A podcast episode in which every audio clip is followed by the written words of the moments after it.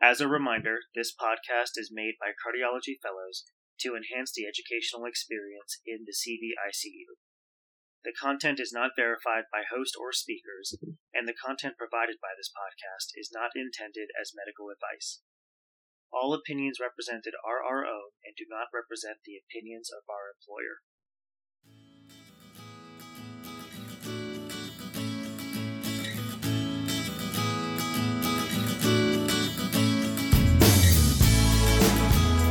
Welcome to CVICU On the Go, an educational podcast focused on key topics relevant to the management of CVICU patients. Today, we're going to talk about the approach to recognizing and managing complications of myocardial infarction. And we are super excited to have Dr. Jared O'Leary joining us today as our expert discussant.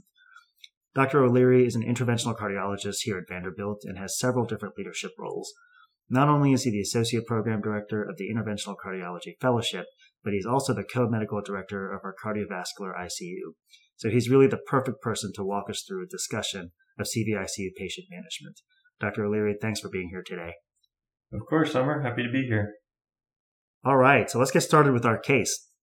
Mrs. W is a 72 year old woman with hypertension, hyperlipidemia, type 2 diabetes, and active tobacco use, who presents to an outside hospital with progressive chest pain that began 12 hours prior to presentation. EMS reports that she received sublingual nitroglycerin for her chest pain en route, which precipitously decreased her blood pressure. At the outside hospital, she is found to have an inferior STEMI and receives lytics, as she is too far from the nearest cath capable hospital. She is being transferred from the outside hospital to the Vanderbilt CCU and will be under your care as the resident. So while she is being transferred, you start to think about the potential complications that may arise from her inferior MI. So, Jared, I wanted to start off by asking you what framework should residents keep in mind to categorize the many different post MI complications? So, I think the first thing to keep in mind is, is being aware of which patients are going to be at risk. Uh, this case that you just described is a perfect setup for a possible MI complication, uh, specifically mechanical complications. It's an elderly female with no prior MI and a history of hypertension who is presenting relatively late after development of symptoms.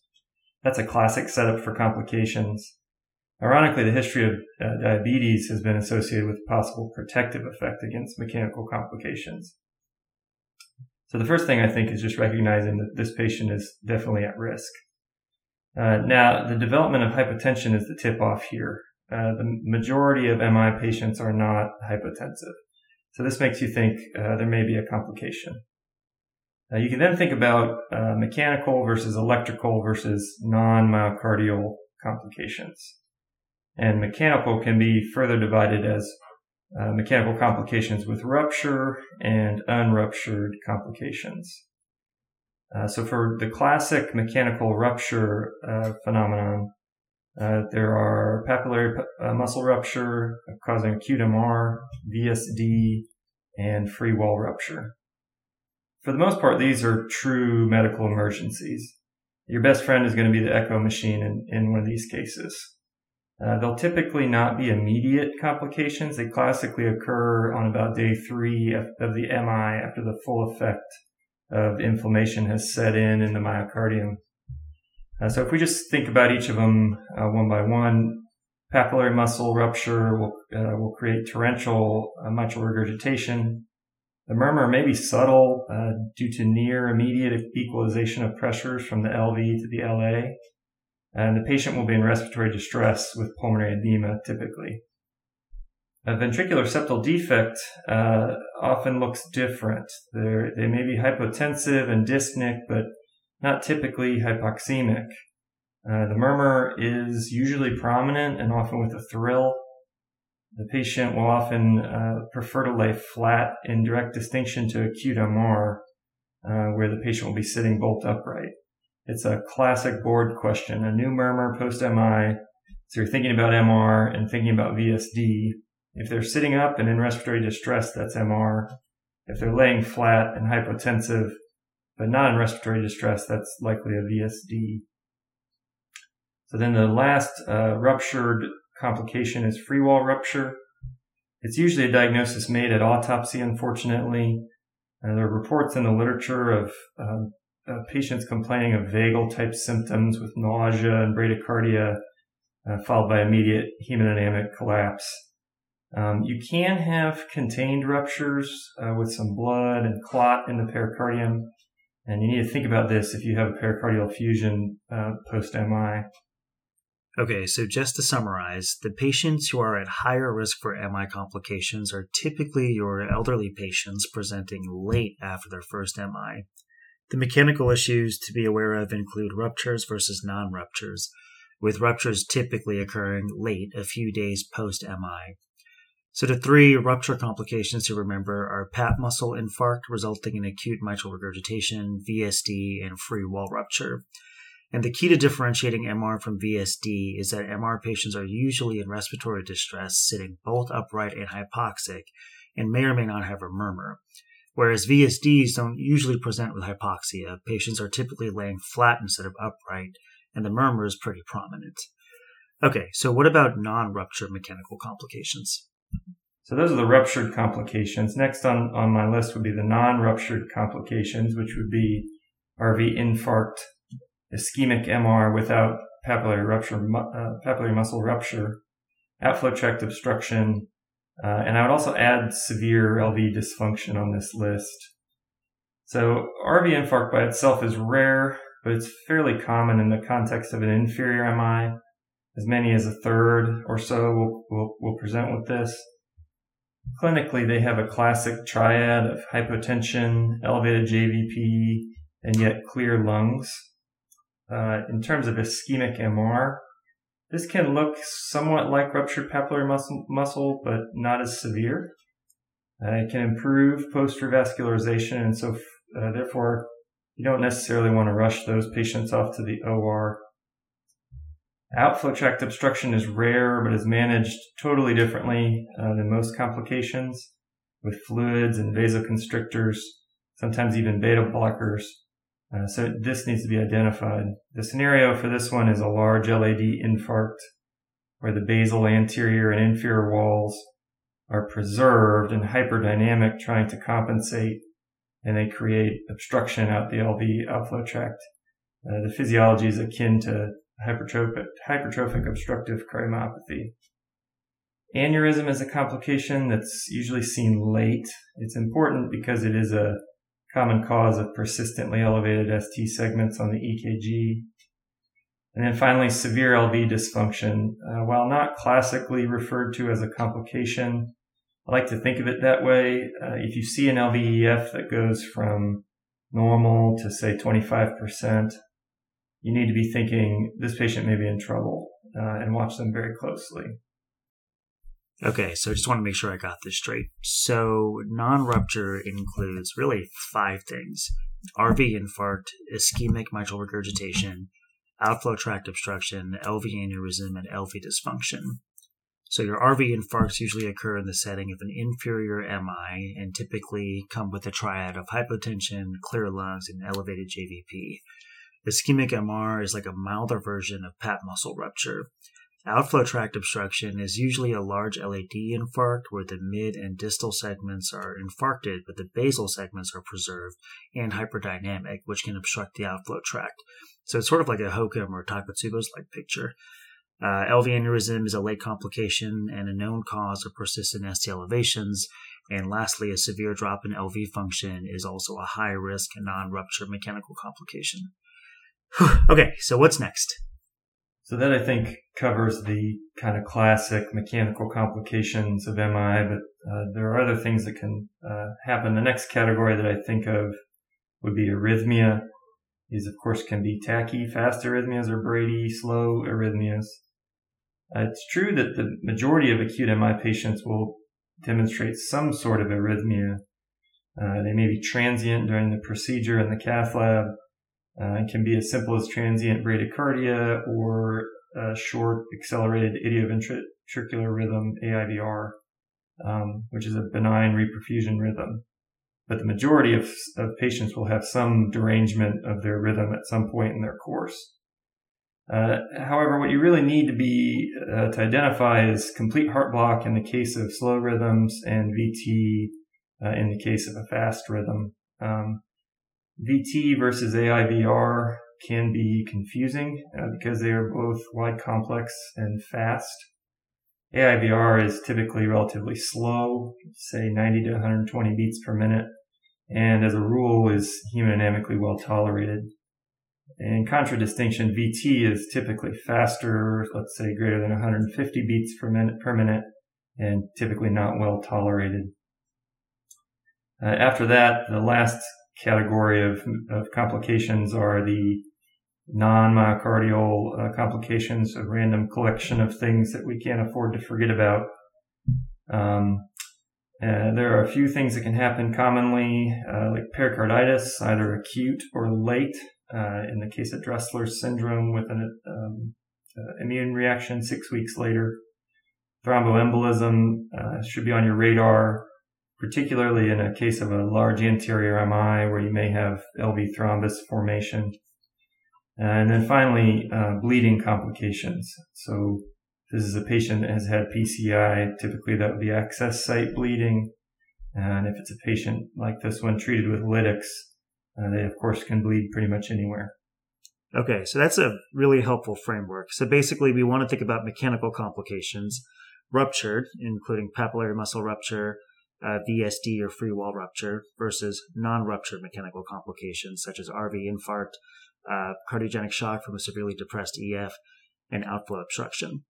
In addition to mechanical complications, we want to think about arrhythmias, tachy and bradyarrhythmias, and non myocardial complications um, such as pericardial complications, thromboembolism, and bleeding.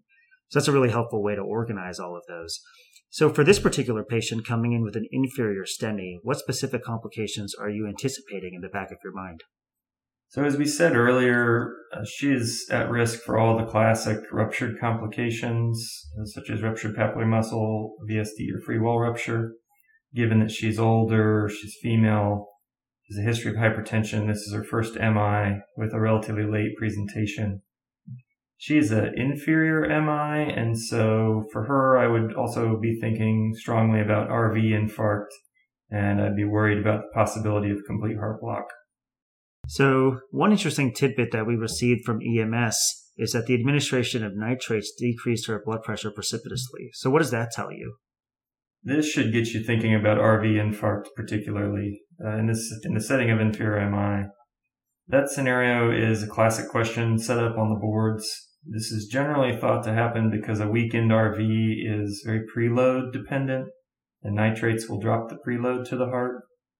In practice, however, I would say nitrates can really drop the pressure of just about anyone who uh, may be dry. Uh, so this this is a clue that it's an RV infarct, but it may also just be a sign that the patient needs volume.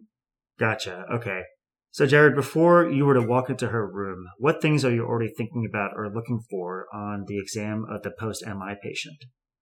So, as we touched on a bit earlier, there are a few key physical exam findings that can help sort out MI complications. Obviously, auscultation is important. Any murmur post MI needs to be immediately explained. Uh, and this highlights the importance of getting a baseline exam so that you know if it's a new murmur. Uh, the JVP exam is really important, particularly in conjunction with a lung exam. And I also really like a good pulse exam. So a cool clamped down patient with difficult to feel or thready pulses uh, is likely in shock. Okay. So upon arrival, this patient is tachycardic to the one teens. Her blood pressure is 85 over 60, respiratory rate of 24, and her oxygen saturation is 98% on room air. Her exam is notable for an elderly woman in mild distress with appropriate mental status, tachycardia with a regular rhythm, a normal S1 and S2 but an audible S3, no murmurs, jugular venous distension to about 12 centimeters of water, clear lungs, and lukewarm extremities. So, Jared, to you, what is most relevant about that particular exam? Okay, the first thing is to recognize that this is a patient uh, that is in trouble and likely in shock.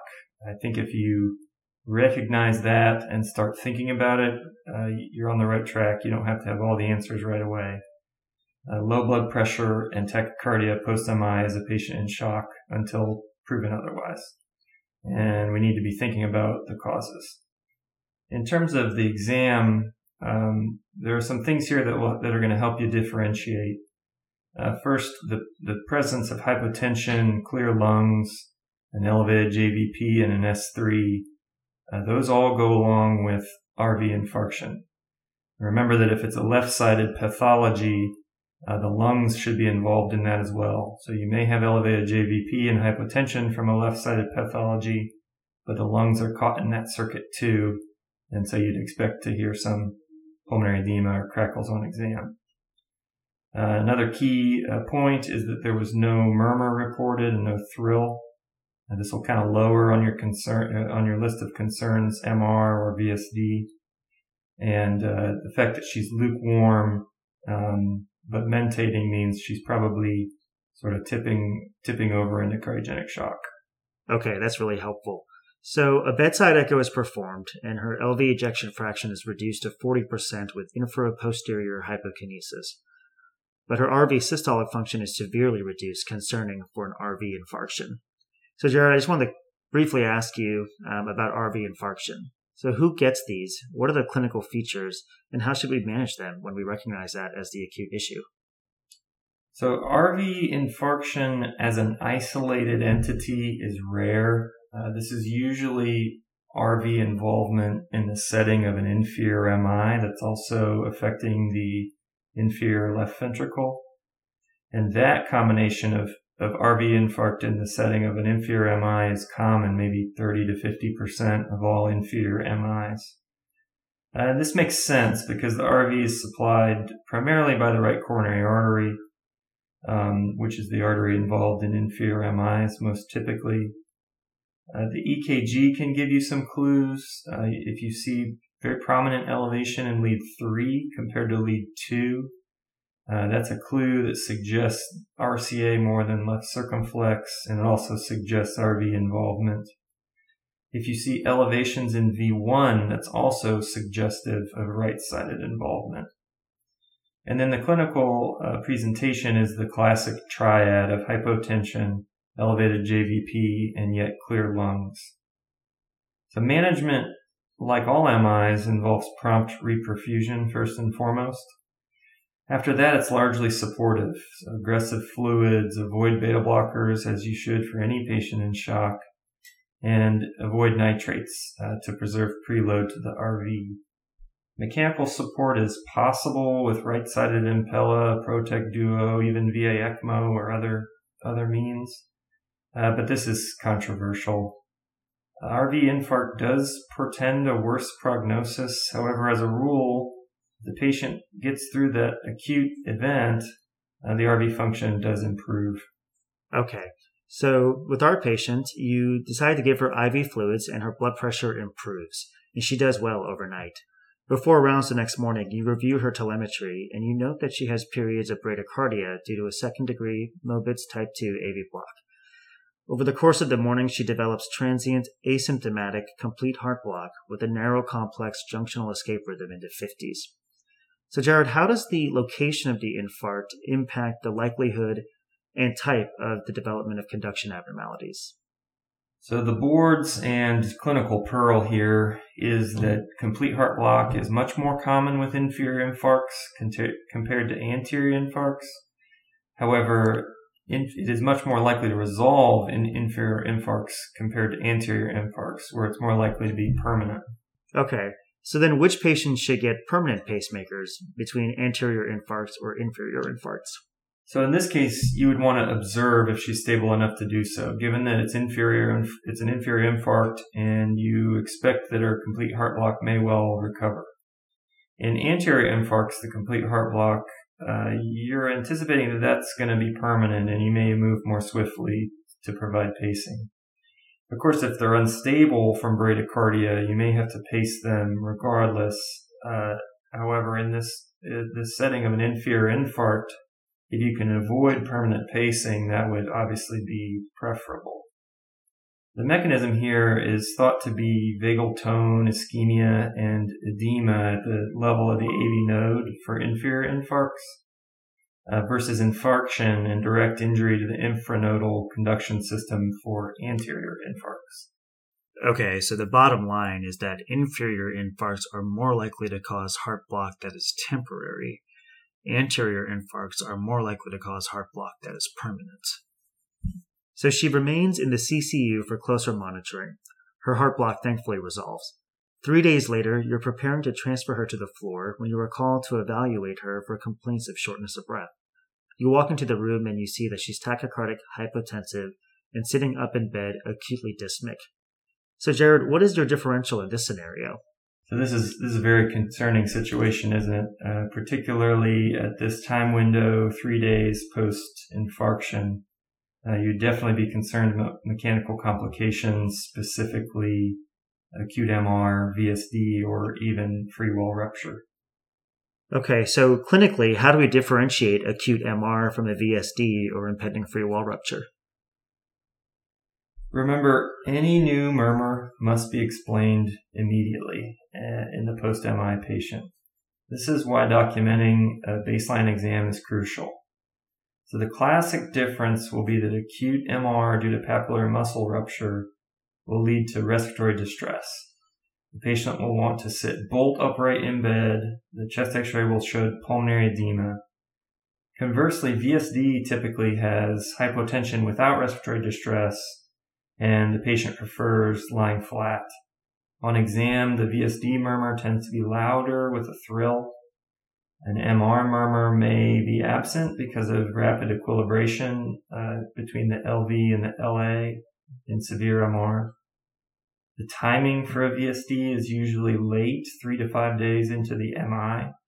With acute papillary muscle rupture, it will be the same, but remember, you can have acute MR from ischemic MR and papillary muscle dysfunction that occurs earlier in the MI course. Papillary muscle rupture is more common in inferior or posterior MIs in the case of a dominant circumflex. And this is because the posterior medial papillary muscle has a single blood supply, whereas the anterolateral papillary muscle has a dual blood supply. Uh, VSDs are roughly equal between inferior and anterior MIs. So if you have an acute VSD or acute papillary muscle rupture, you need to call surgery immediately. Both entities do better with early or immediate operative management. Um, in real life clinical practice, you'll see a fair bit of variability in this, uh, particularly around the timing of treatment of VSDs, but the default should be early operative management. Okay, so this was a pretty complex case with a variety of different complications, including arrhythmias and mechanical rupture. So, Jared, what do you think are the key points that house staff should remember about the possible complications of myocardial infarctions? So, number one, remember that complications can come in several flavors mechanical, either ruptured or unruptured, electrical, and non myocardial. If an MI patient isn't doing well, you need to recognize it and think through those causes. Number two, most acute MIs are not hypotensive. If the patient is hypotensive, make sure you can explain why. Number three, all new murmurs must be explained immediately. We've said that a few times already.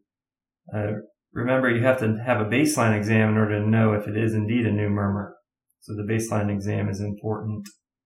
And number four, remember the few key clinical and exam features that can differentiate mechanical complications. All right. Well, thank you so much for your time and your thoughts, Dr. O'Leary. This was a terrific overview of the approach to recognizing and managing complications of MI that I'm sure our residents will find very helpful before rotating into CVICU. Thank you all for being here today, and we really hope you enjoyed this podcast. Thanks, Jared. Thank you, Emma.